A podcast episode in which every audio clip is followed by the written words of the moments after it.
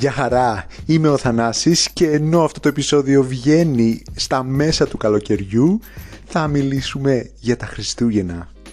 οκτώ δεκάτου του δύο χιλιάδες τέσσερα στο νούμερο ένα βρέθηκε το Do They Know It's Christmas από τους Band Aid είκοσι.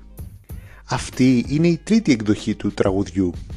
Η πρώτη εκδοχή ακούστηκε το χίλια εννιακόσια ογδόντα τέσσερα ως φιλανθρωπικό τραγούδι για να συλλέξουν χρήματα κατά της πείνας που χτύπησε την Αιθιοπία εκείνα τα χρόνια. Το έγραψαν οι Bob Geldof και Midge Ure και το ερμήνευσαν οι Band Aid, ένα supergroup από Βρετανούς και Ιρλανδούς καλλιτέχνες της εποχής. Τότε πούλησε πάνω από ένα εκατομμύριο την πρώτη εβδομάδα κυκλοφορίας του και έγινε το γρηγορότερο σε πωλήσεις singles στην ιστορία του τζι κέι Singles Chart μέχρι τότε. Ήλπιζαν ότι θα συγκέντρωναν περίπου εβδομήντα χιλιάδες λίρες για την Αιθιοπία, αλλά τελικά ξεπέρασαν τα οκτώ εκατομμύρια.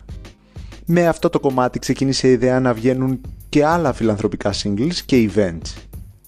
Ξανά ηχογραφήθηκε το χίλια εννιακόσια ογδόντα εννιά, το δύο χιλιάδες τέσσερα και το δύο χιλιάδες δεκατέσσερα, τις δύο πρώτες χρονιές κατά της πείνας και το δύο χιλιάδες δεκατέσσερα για την κρίση με τον ιό έμπολα στην Αφρική. Και αυτές οι εκδόσεις μπήκαν και πάλι στην κορυφή στη Βρετανία, με τα δύο πρώτα να είναι τα χριστουγεννιάτικα νούμερο ένα της χρονιάς.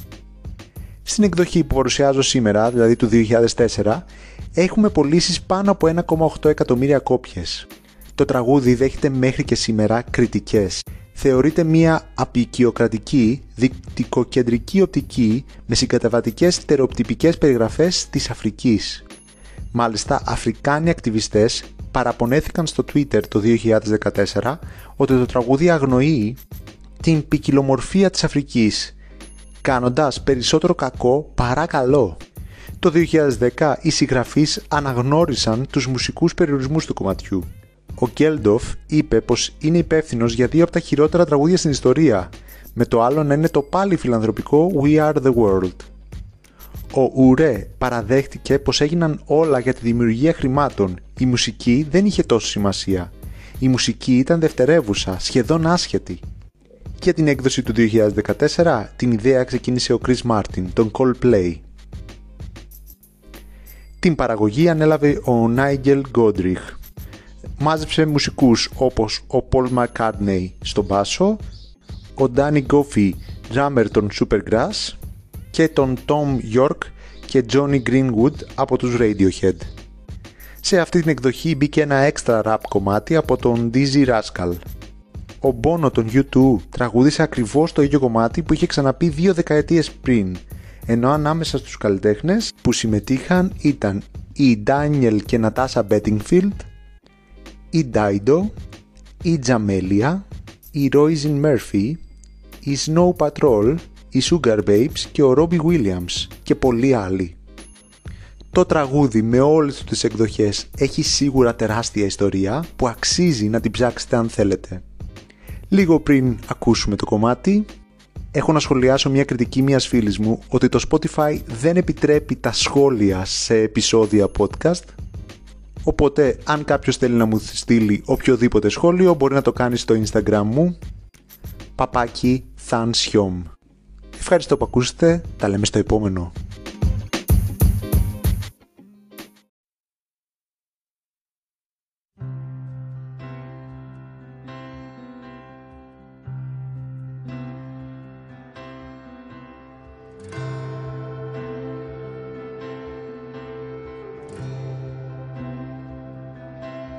It's Christmas time. There's no need to be afraid. At Christmas time, we let in light and we banish shade. And in our world of plenty, we can spread a smile of joy. Throw your arms around the world at Christmas time.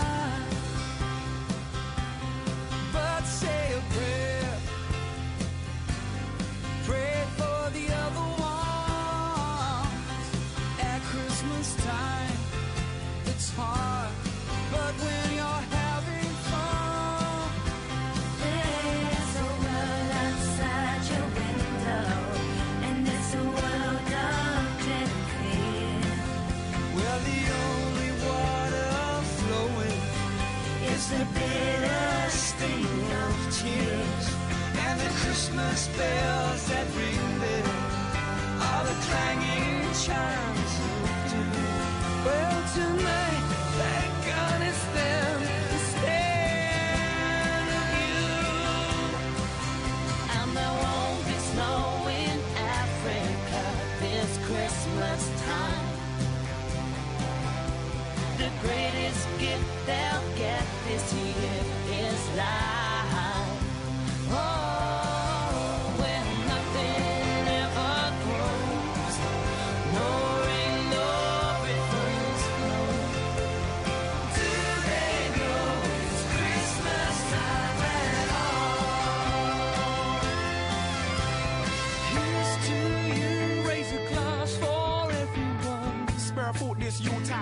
cracked. If the table was turned, would you survive? Here's to